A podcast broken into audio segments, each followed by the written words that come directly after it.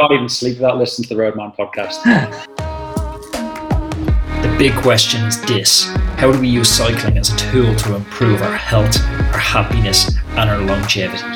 That is the question, and this podcast will give you the answers. My name is Anthony Walsh, and welcome to the Roadman Podcast.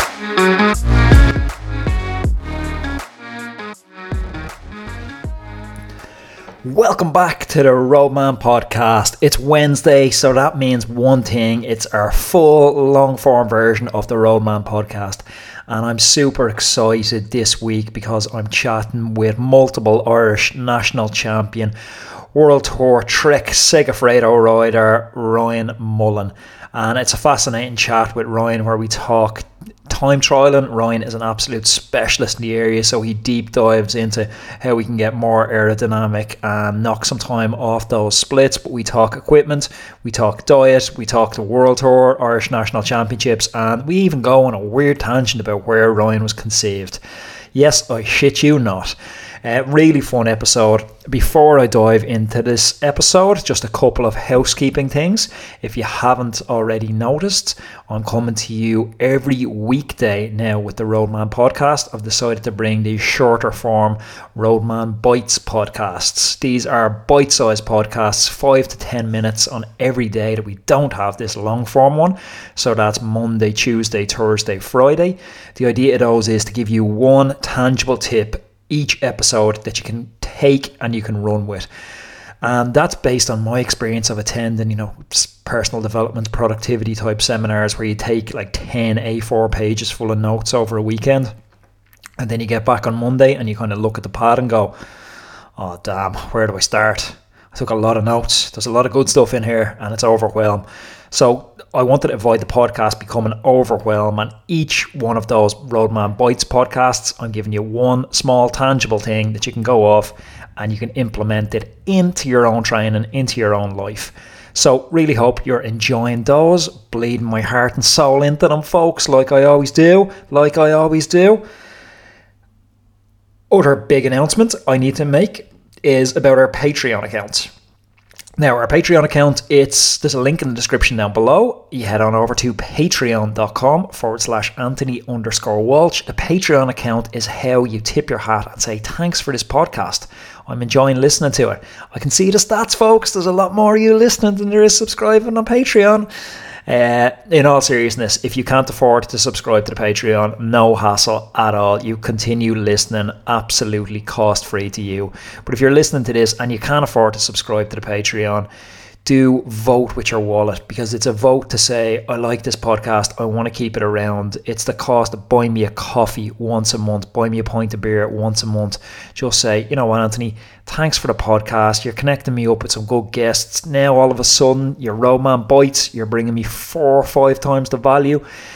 Head on over to patreon.com and support the podcast. It might seem like a small little gesture for you, an inconsequential gesture almost for some of you, but I honestly can tell you it's not that from my end. It's vindication that I'm going the right direction with the podcast, and it's also the lifeblood that keeps this alive. So please head on over there.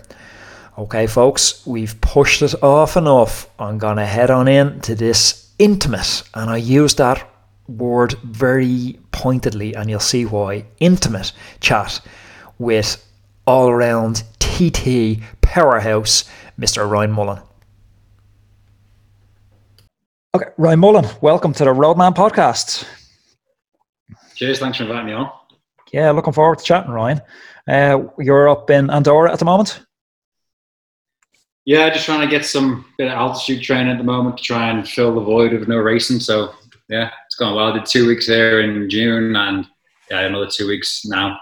So, what's Andorra like? If you're anything more than 75 kilos, it's actually a nightmare, to be honest. Yeah, it's there's no flat here, and if you do want to go flat, you got to do about 6 hours of a ride.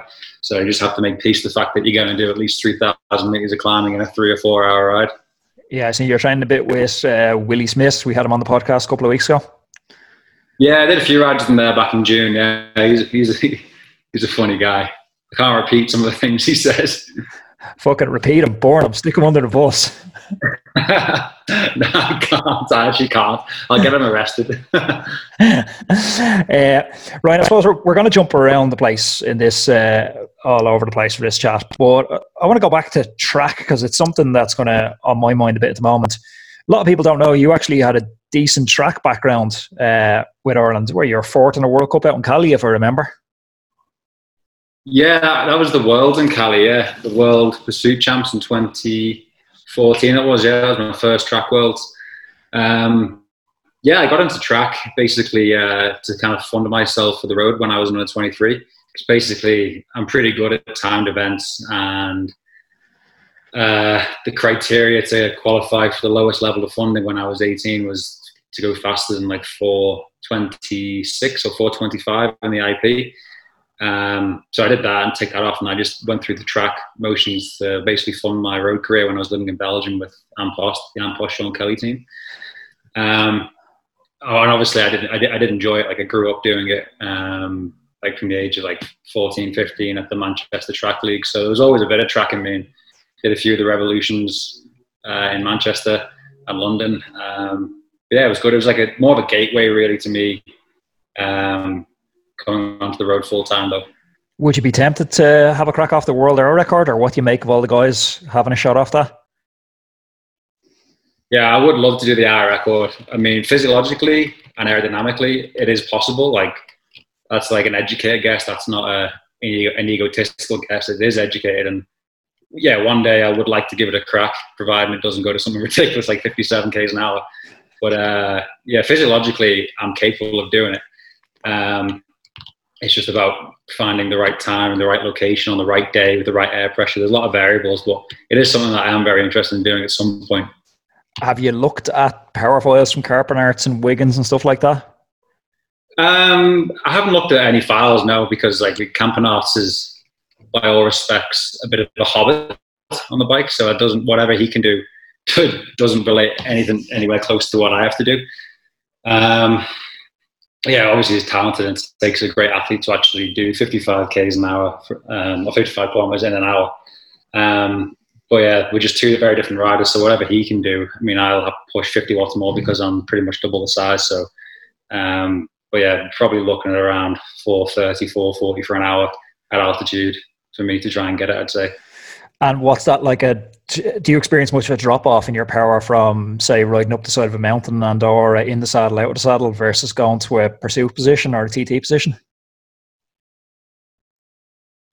Because over the years, like over a long effort, I'm way more comfortable on a TT bike. You're talking like 20 minutes, 30 minutes.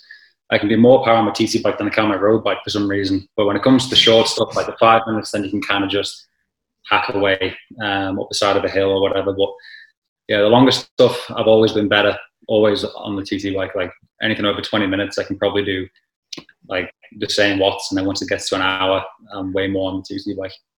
Like I'm obviously a few years older than you, and I remember when you were coming into kind of breaking through your scene and your name was starting to get talked about at junior and stuff. But I remember always thinking you were someone who struck me as you loved the kind of science of the TT. Like you were geeking out on position and shit from when you were a kid.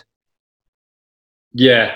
Well, I mean, when I was a junior, like that was like 2012 time, and power meters back then, they weren't as common as they are now. And I didn't even have a heart rate strap until I was 18. And that's when I was in Sigma, when I actually first got my first SRM. But I wouldn't say I geeked out on the position when I was a junior, but I just worked on the track with Brian Nugent when I was doing the World Cups. In one day, just we'll put a set of bars on, and I just like slotted straight in. And since that day, my position's not changed 1 millimeter. We just like one session, we did like a 4K effort, and then with the old setup, and then we did another 4K effort, same power, but I was going like a second or two lap, 1 or 2 seconds per lap faster. We're just changing the bars and the way my body like folded in, and we thought, you know what, that's good enough, that'll do. And it's just stayed that way ever since. And I think I probably was one of the first guys to just be really aero early doors in my career. Like I was probably more aero than a lot of people, and that kind of snuck me a few little results here and there. I was under the radar.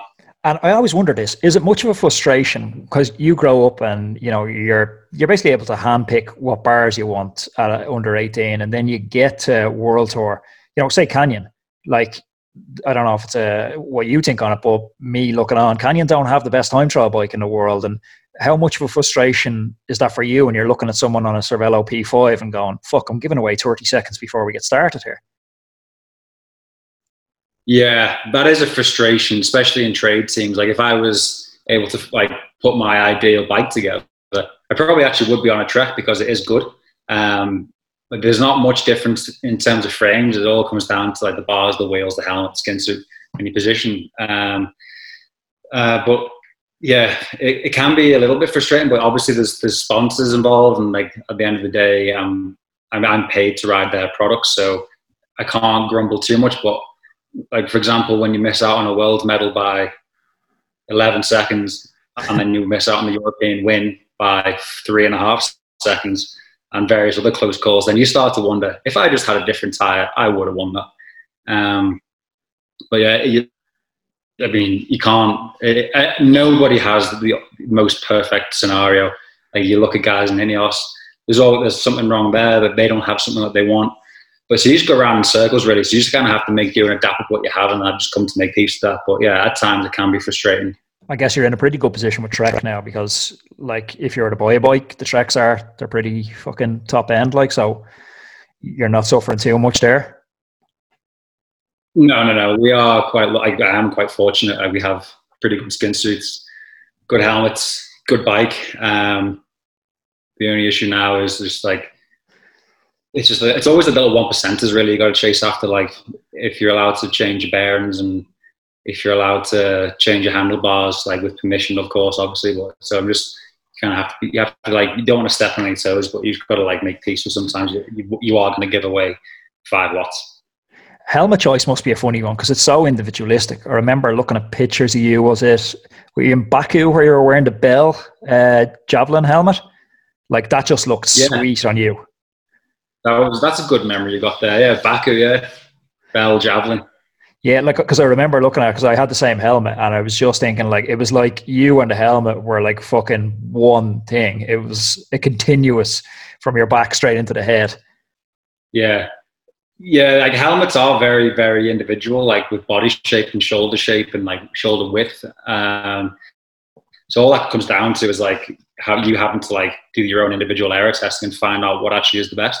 But like I say, like we're actually quite lucky in track. We have the Giro Arrowhead, but obviously like not stick up Giro. The team has a bit of a deal with them, but that's quite universally quite good. I mean, you can definitely have much worse, but then like, there are, for different people you can gain 10 watts in a helmet. But I think in terms of the average, I mean, I can't complain about the Giro. I haven't actually done any helmet testing, but it would be interesting to try and find that out. Is there a party you'd love to geek out, like those hub watt bike dudes where you're just floating around the track trying out different shit every day? Yeah, I'd love to know, like, while like I say, my position's been the same since 2014. It might have changed a few mil here and there in terms of the saddle position, but it would be nice just to like strip everything down and try and find something that is maybe 5 or 10 watts faster, or whatever the watt bike guys say, or 7 to 10 watts faster per gain or whatever. But it would be really interesting. I mean, I was fortunate enough that I just stumbled across something that worked really well for me. And I've just had that position for 6 years now. So I'm not in a hurry to change it. It works. I've had results with it. So just as time trialing evolves and how cyclists at this level evolve, like basically you have to stay where you are, you have to be going about on average 7 watts to 10 watts faster per year to stay where you are. Yeah, that's positional gains, equipment gains, or training gains, then that's just the standard. What do you reckon for your average club cyclist that's probably listening to this? Because I know a lot of them, like, they're obsessed from watching fucking GCN and they're brainwashed by power to weight. And you're trying to, like, I'm trying to knock it into their heads all the time for TTs. It doesn't matter. It's like coefficient of frontal drag and power are the two things we're looking at. But they've almost, a lot of them anyway, have no grip on what's aero and what's not aero. Is there any kind of like pointer you could give them, easy way to get aero? an easy way to get aero. Basically, yeah, watts per kilo don't matter a fuck for time trialing. Like, literally. Like, I'm an 80 kilo rider. I don't do 6 watts per kilo ever. Like, a time trialing pace for me is probably over an hour, 5.2, 5.3, anything shorter, you're talking 5.5. But like obviously, if you're a smaller dude, like a climber, you can actually do 6 watts per kilo. But for me, that's 480 watts. That's 6 watts per kilo for me is 480 watts. Like it's the two don't go. That's like the two don't go hand in hand with time trial. Unless you're doing a hill climb, then it does matter.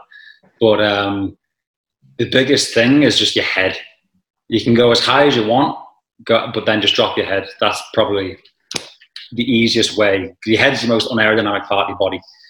Frontal area, your head takes up most frontal area of your position. So if you went higher by 5 centimeters, but you're able to drop your head by 7, then you're going faster because your head's in a lower position. Yeah, I always think lads, you need to take photos and just get a mate to film you and just look her back and go. David Miller, I done a time trial thing with him, and he had a quote, and it was so easy. He was just like, "If it looks fast, it is fast." And I think a lot of time that's right. If it looks fast, yeah, basically. It comes down to comfort as well. Like you can go extreme and get really aero. Like I made that mistake. I actually tried to change my position over the winter, and it didn't work. I got more aerodynamic, but then I couldn't do the power anymore. Like the hip angle just got closed off a bit too much, and then it was just a mistake. So I went back. If it's not broke, don't fix it. I just got a bit greedy and tried to chase 10 watts, which I found, but then I realized I was losing 20 in terms of the power because I couldn't do it. So I was going 10 watts slower. So not necessarily if you look fast, it doesn't mean you are going faster. It comes down to like anything over 20 minutes, like you club 10, that's when comfort kind of starts to become a factor. Like 4K pursuits, for example, you can go extreme there because it's only 4 minutes, and you can train yourself to be uncomfortable for 4 minutes. But over like 20 minutes, 30 minutes, 40 minutes, you need to kind of vary and like take into account being comfortable on the bike and being able to actually produce power. So, yeah, there's a trade-off. You got to find the balance between aero and power, and that's the magic number. Ryan, talk to me about the Giro d'Italia, your Grand Tour debut. What's that like? It was good. I mean, it's a bit like being here. If you're over 75 kilos, it's basically just a 21-day Audax. It's basically like, you just get it. You start the race. You think, where's the safe place that you can get spat here? Because that's what you have to work out. If you get spat too early, you're not making it to the finish. So you have to like kind of survive 1 or 2 climbs within a few minutes of the peloton, and then chase back in the cars, or like just take maximum risk and almost end your life down a descent to catch back up. And then, you just kind of have to be a bit intelligent. But I really enjoyed it, and it changed my body as a bigger guy. Like it slimmed me down by about 2 or 3 kilos. Like my natural weight before I did the Giro was like 84 and a half, maybe even 85. And I'd race at about 82, 83. But since the Giro, it just changed. My race weight became 80. But it was good. It's kind of frustrating because at this stage now I should have had 3 Grand Tours in my legs as opposed to 1. Last year I got injured. I had tendonitis in my knee, so I had to miss the Vuelta. And then this year I was meant to do the Giro again. But then the calendar changed because of the coronavirus. So now the Giro and the Vuelta both clash with the classics, which I'm needed for. So I'm the only other Grand Tour I could have done was the Tour de France, and I wasn't up for selection for that, so it's kind of a bit frustrating. But it is nice to have actually had a Grand Tour on the legs and know that I'm capable of completing one. Because like head screwed on and on form, you know, there's a scenario where you could take the jersey and hold it for maybe the guts of the first week of the tour. Like there's not many lads in that position. Yeah, it would take like a big commitment, and it would take like a lot of work. I mean, the best athletes in the world go to the Tour de France, and they all just so happen to nail their peak right for those 3 weeks in July. So it's easier said than done. But it's just like to win a World Tour time trial these days, it's no longer the strongest man who wins, and that's what I've had to kind of have to make peace with. You can do the most watts, but then if you ride it not very intelligently. For just like even a snippet, like just 10 seconds, you go too hard somewhere or you get one corner wrong, that's your shot of glory gone. So it's just, you just have to have one of those days now where it's, you just nail everything right. And then if you go as well, you win by 5 seconds. The big margins are gone now. Like how much prep is going into say a prologue like that for you? Are you running through Google Maps every corner? Are you going pre-riding the course? Do you have pacing strategy set out? I mean, I've never had pacing strategies, and it's something I'd like to look into, but I go out hard and try and hang on. And if I do hang on, that's the day I win. If I don't hang on, then, oh, well, it didn't work. So I wouldn't like to leave it up to a computer to tell me what I can and can't do. Because on the day that I can do more and the computer's telling me I can't, then that's the day that my head will fall off, because I'd probably finish feeling as though I could have squeezed 2% harder and then I only lost by 5 seconds. So that would be my head in. So I just kind of go off field and kind of base it off the time that I can do, what I can do for 20 minutes, what I can do for an hour. And then I take an educated guess. And I just know from trial and error over the years, like what someone my size with my aerodynamics needs to do on the flat to be competitive and what they need to do on like a 5% drag to be competitive. I was going to say, you haven't played around with like best bike split? No, I haven't done any of that, no. It is something I'd like to look into, but I think, maybe one day. I don't know. Like, it is insanely accurate. Like, because they're taking thousands of data points and they're plotting it against, you know, the gradient, they're plotting it against wind directions on the day. And so they obviously have all your power files for, you know, the last few months. And you can even tag power files that are important ones. But like we've had clients and you're able to predict their 25 mile TT time, given the wind conditions and everything, to within 6 or 7 seconds. Like it's fucking insanely accurate. Really? Jesus. Yeah. It's maybe, worth... Maybe I will. It's worth playing around with. Yeah. All right. Yeah. I'll look at that this evening then. Definitely have a look at it.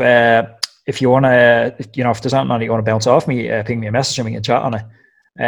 Let's talk about the Worlds in Doha. That was a big, I suppose, like as Irish lads, we all knew who you were.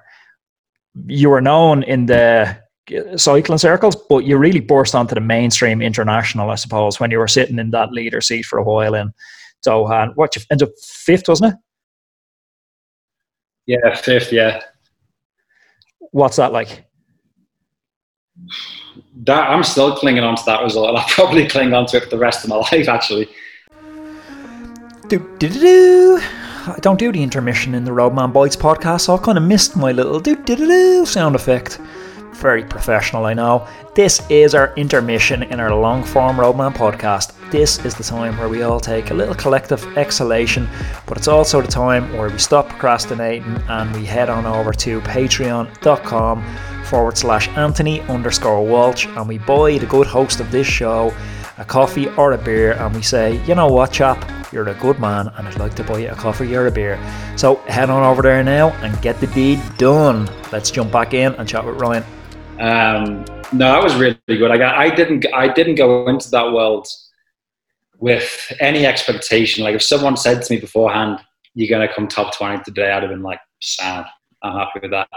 But being like my first elite world, but like that particular year, I had a lot of like health problems. I kept getting sick because I was a new workload after stepping up as a neo pro into the world tour. I overcooked it in the winter big time. And I just never really came right. That's when I started to understand like what fatigue actually felt like.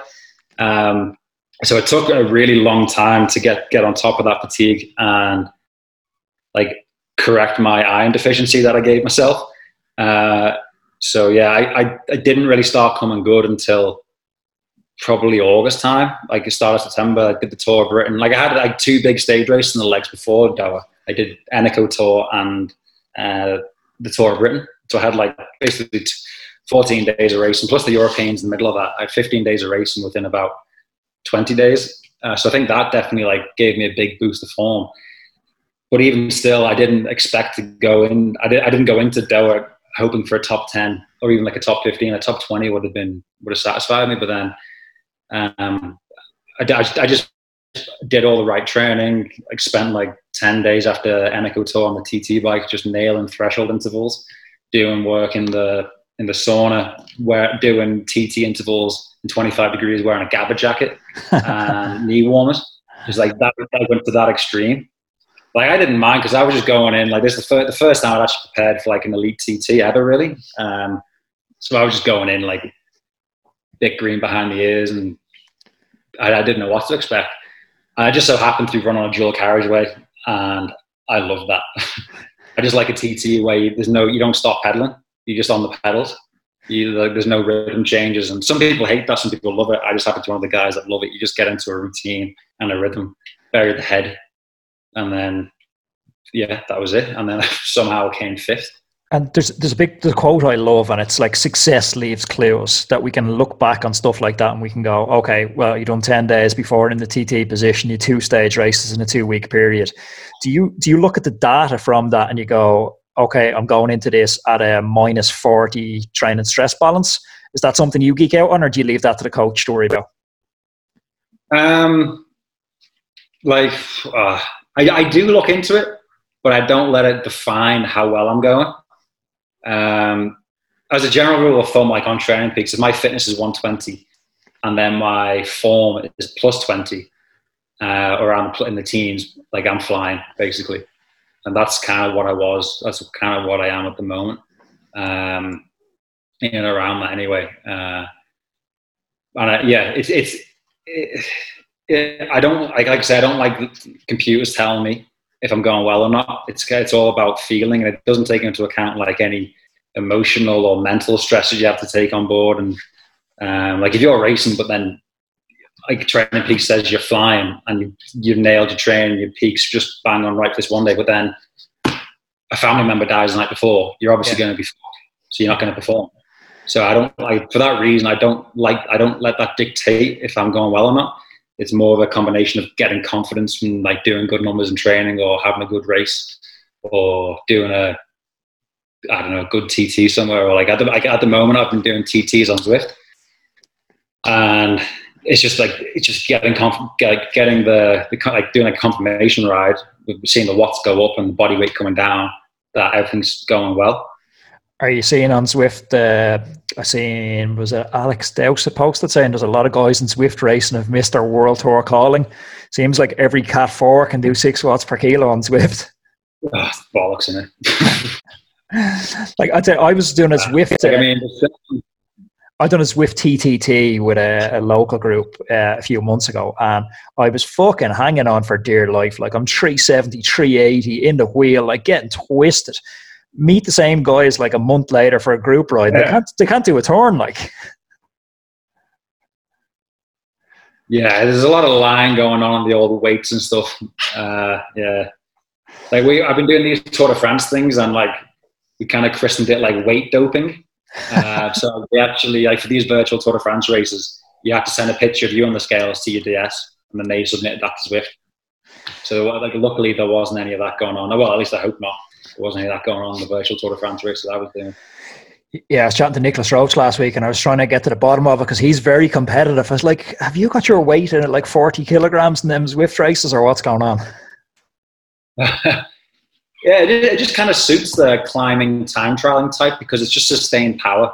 Like in the wheels, you're literally, for me, like in the bunch and Zwift, you're still sat on 380, 390, 400. Like that's like last week on the Sunday, last Sunday, I did 410 for an hour, and that was on the trainer in 30-degree heat on my balcony, and that was with like the last. After I got dropped on the last climb, because I did that stupid attack before I realized the Zwift algorithm doesn't take into account solo breakaways.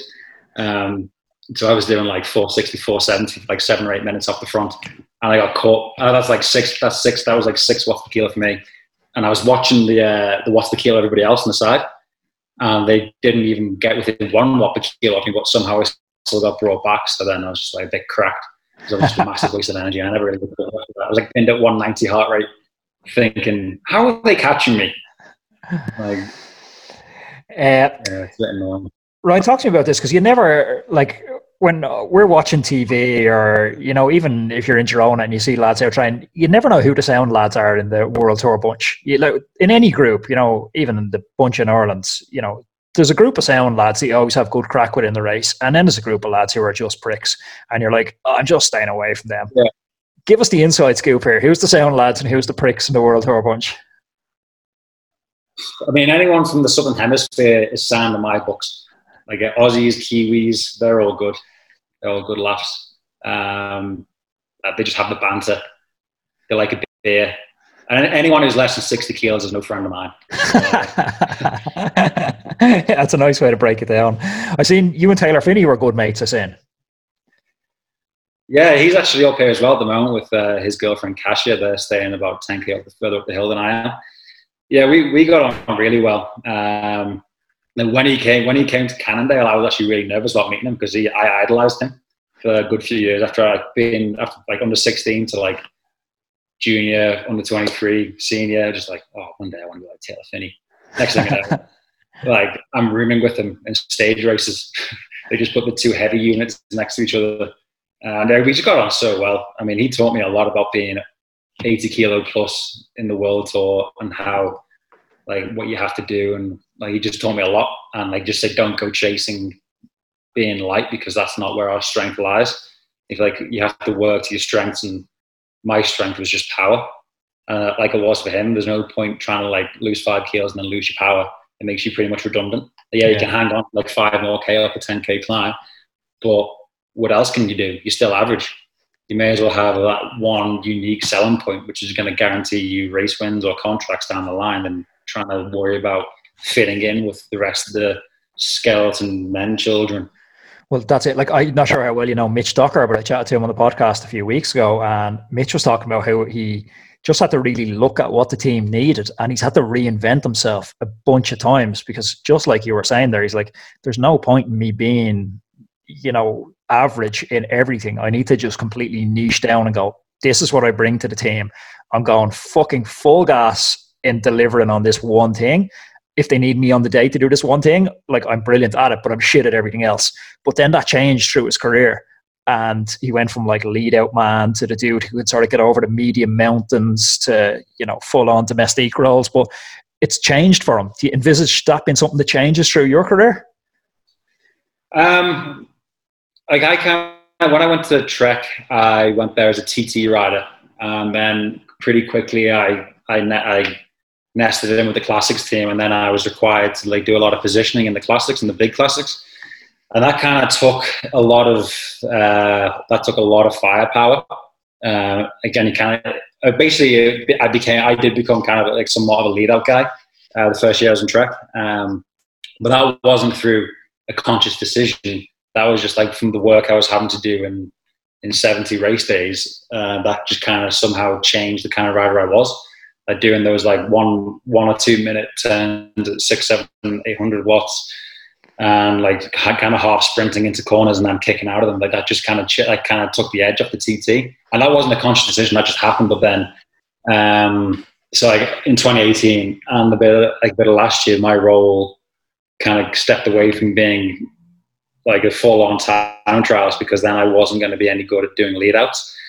And I helped the team to some like big results in the classics, and then like in certain races with Jasper being his lead-out guy. And, but yeah, like it just kind of, it was never a conscious decision to change the kind of rider I was, but it has been a conscious decision this year to go back to the rider I used to be.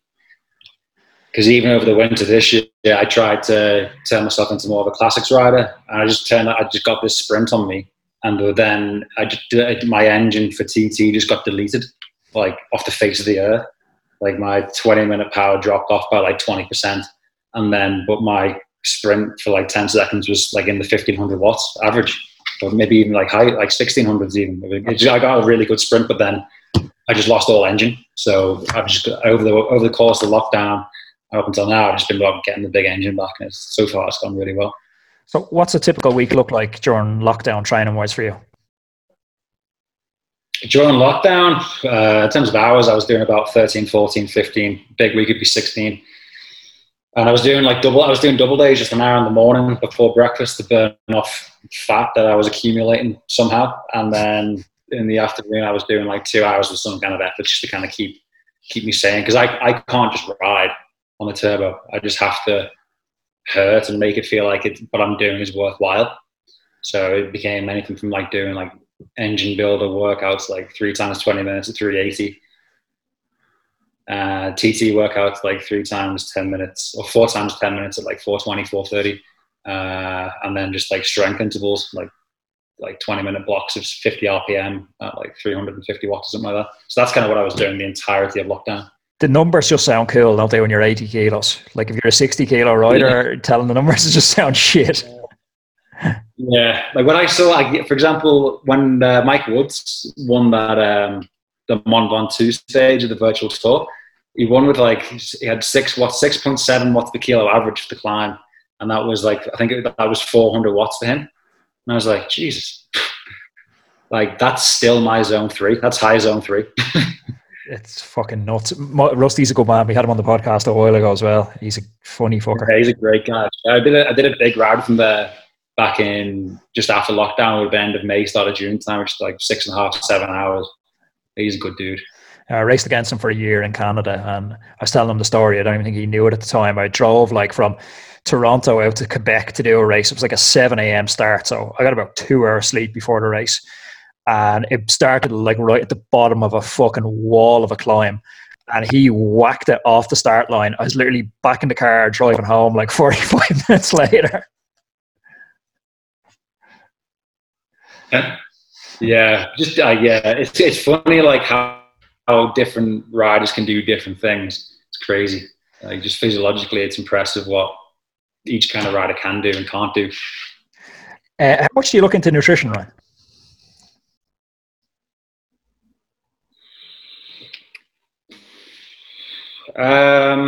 Not a great deal, to be honest. I just know over the years what I can and can't eat and what I can and can't get pissed.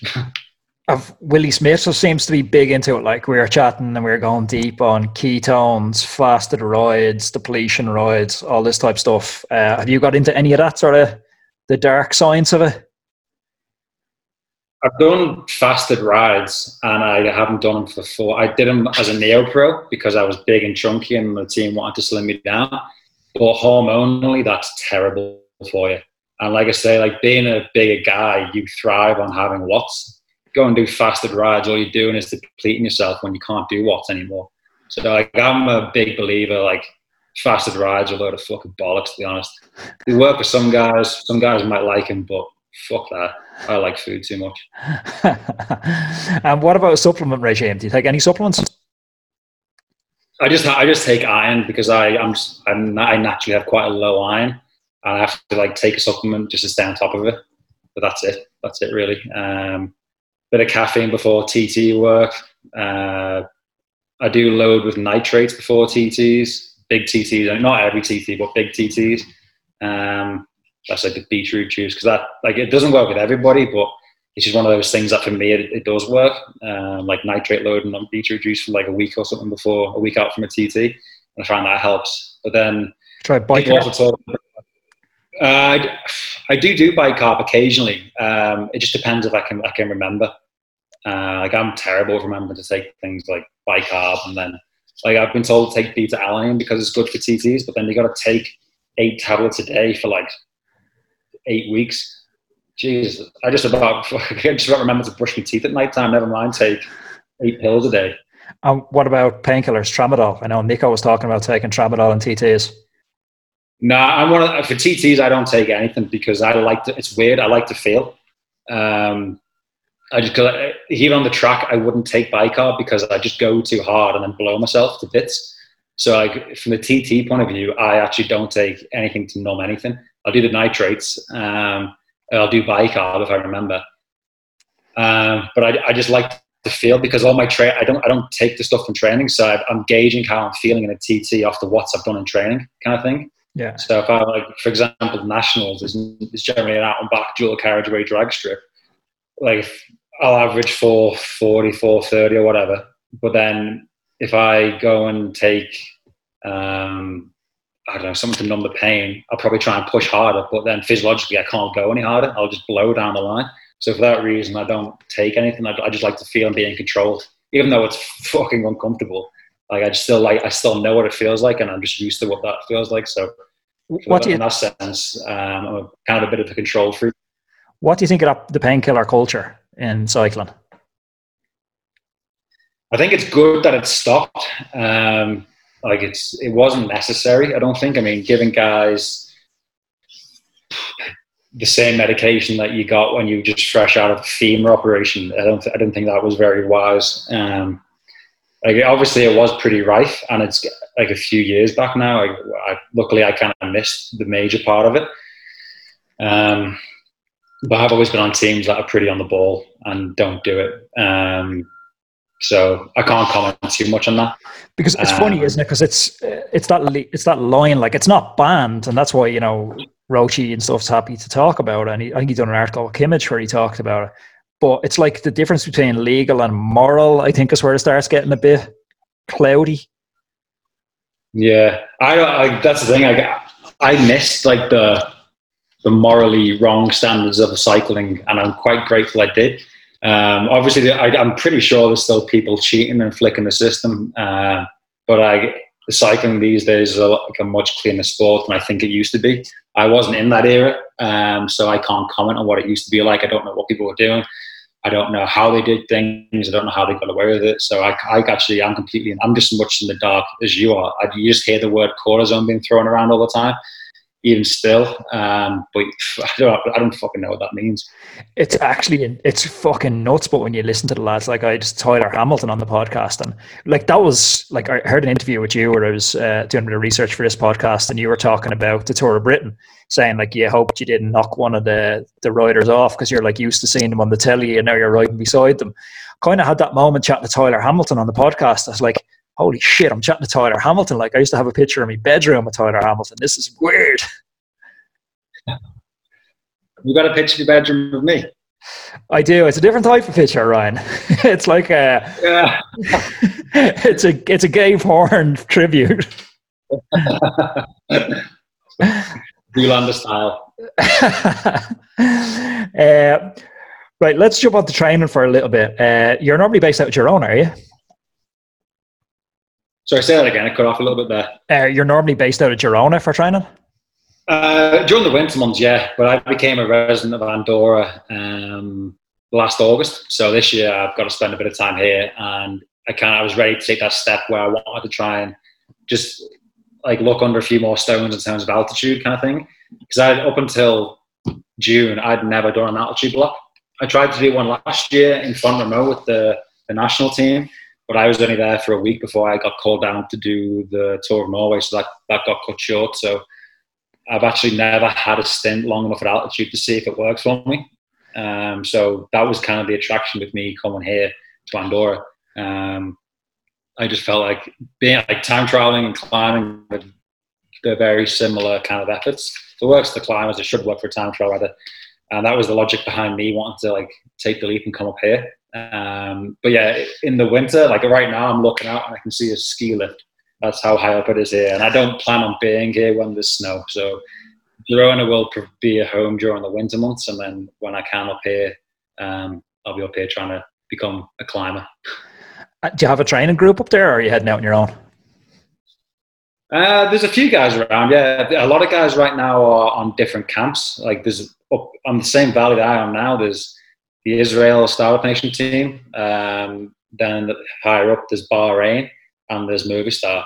So there's a lot of like the guys who I normally would ride with are stuck with team commitments at the moment. And then there's the guys that to and from, like Livigno and other places. Like a lot of my teammates now are actually in Isola 2000 and I think San Pellegrino in Italy. They're in a Grand Tour training camp. So some of the guys that I would normally ride with are actually away. So the last couple of days I've actually been training solo, which actually I don't mind here because that means I get to climb at my pace, which is a lot more comfortable than their pace. If you head out on your own, do you listen to music? Obviously, you listen to the Roadman podcast, but apart from that, do you listen to music or what do you listen to?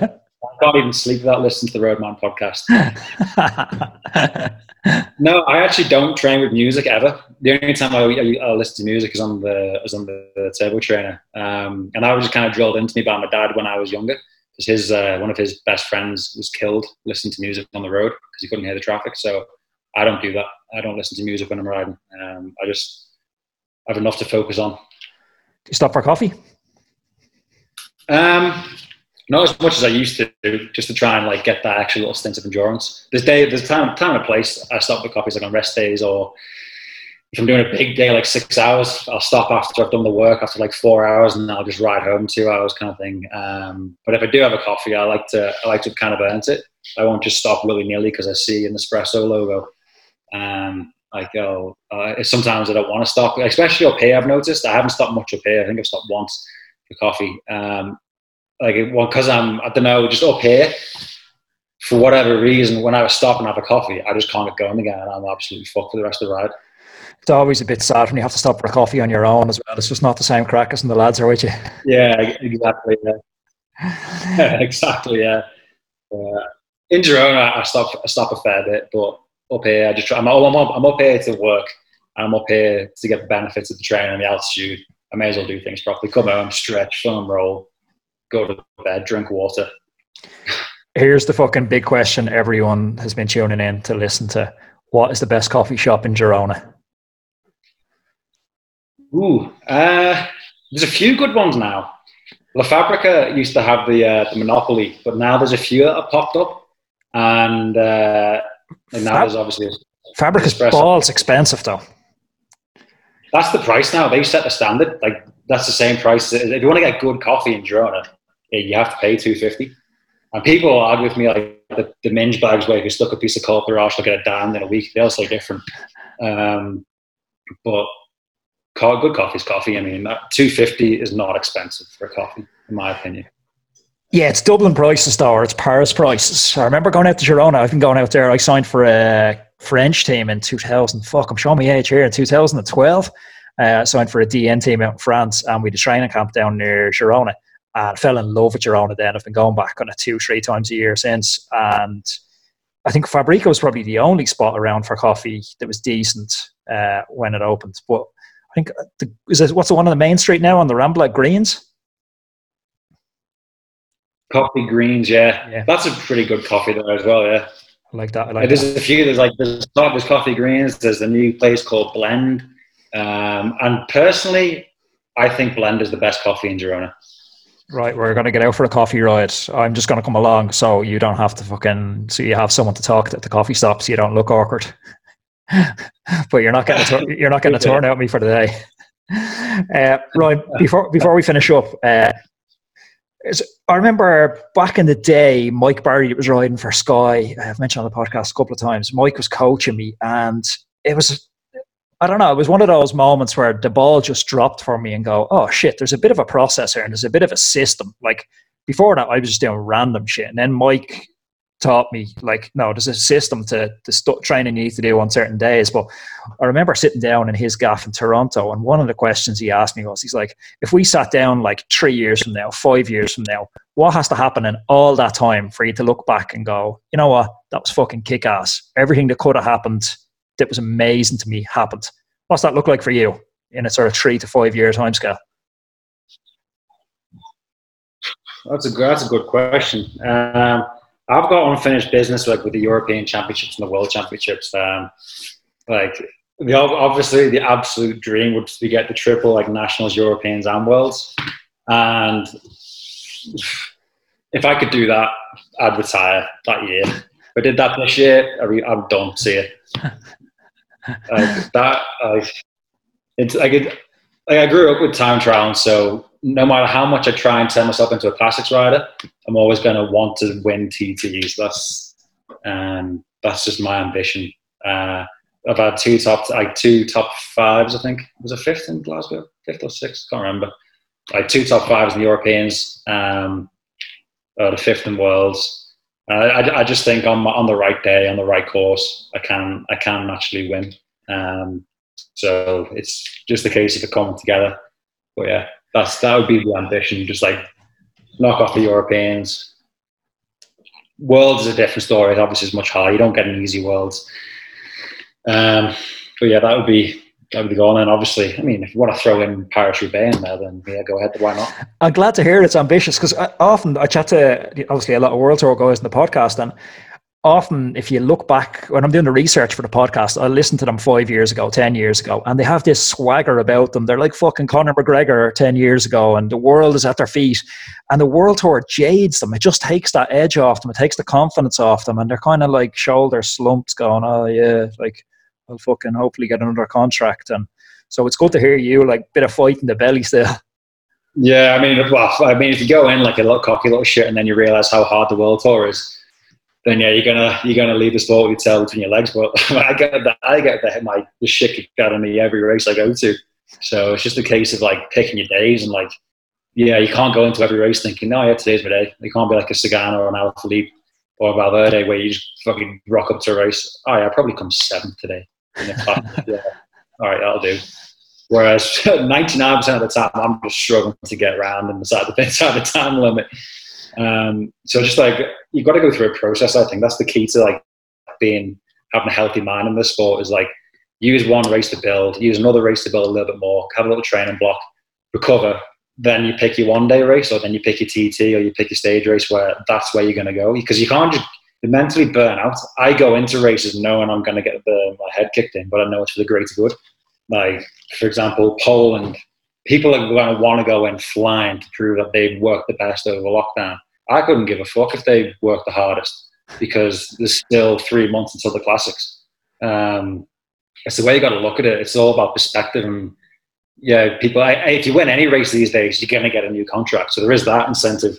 But I think, it's all about the bigger picture, being consistent, better 2 months down the line when you actually want to be going well and you actually do go well. It's better for your head than just picking up a seventh place or a fourth place there because you peaked too soon and then you were shite when it really mattered. And here, last one for you, because I know you got to get off. Are you coming home for nationals? Yeah, I will be. Yeah, although I just found out the dates for European TT champs. So the TTs in around Kilmessan area, I think, on the 20th of August and the Thursday, I think, from memory. Then the European Road TT Championships are the Monday after the following day after the road race, and it's in like butt fuck nowhere in France. So it takes like 2 days to get there. So it looks like I might have to miss the road race, which is a bit of a shame because I do like doing it. Yeah, it's a good course for you. I'm going to go out and recce the TT and the road course next week, but they're both pretty much Ryan Mullen courses. Oh yeah, let me know what it's like, because like I was made in Kilmessan. I left my dad's sack in Kilmessan. Excuse the language. It's a beautiful romantic story that the people of Kilmessan, I'm sure, are gonna hearts warm listening to that. Ryan, if anyone's listening and they want to hear more about you leaving your dad's sack, what's the best social platform for them to follow you on? Sorry, say that again. If anyone wants to hear more about you leaving your dad's sack, where should they follow you? On Instagram, Twitter? Yeah, both handles are the same, just at Ryan Mullen9. Ryan, it's been a pleasure. Yeah, thanks for having me, mate. Good chat. Good chat. Well, folks, I really enjoyed that chat with Ryan Mullen. It was just like chatting to one of my mates down the pub, or one of my mates out on a coffee spin. And yeah, he's a humble, down-to-earth lad, but don't let his humble, down-to-earth nature fool you. The man is an absolute hitter, and like we discussed there, who knows where Ryan will go. Will he take Tour de France jerseys and hold them for the first week, yellow jersey and hold them for the first week? I could potentially see that on the horizon for Ryan, but who knows. A lot of water under the bridge in a couple of seasons, especially in a sport like ours. Folks, I really hope you've enjoyed the Roadman podcast. A couple asks on my end for you. If you're enjoying the podcast, please do me a favour, help me spread the good word.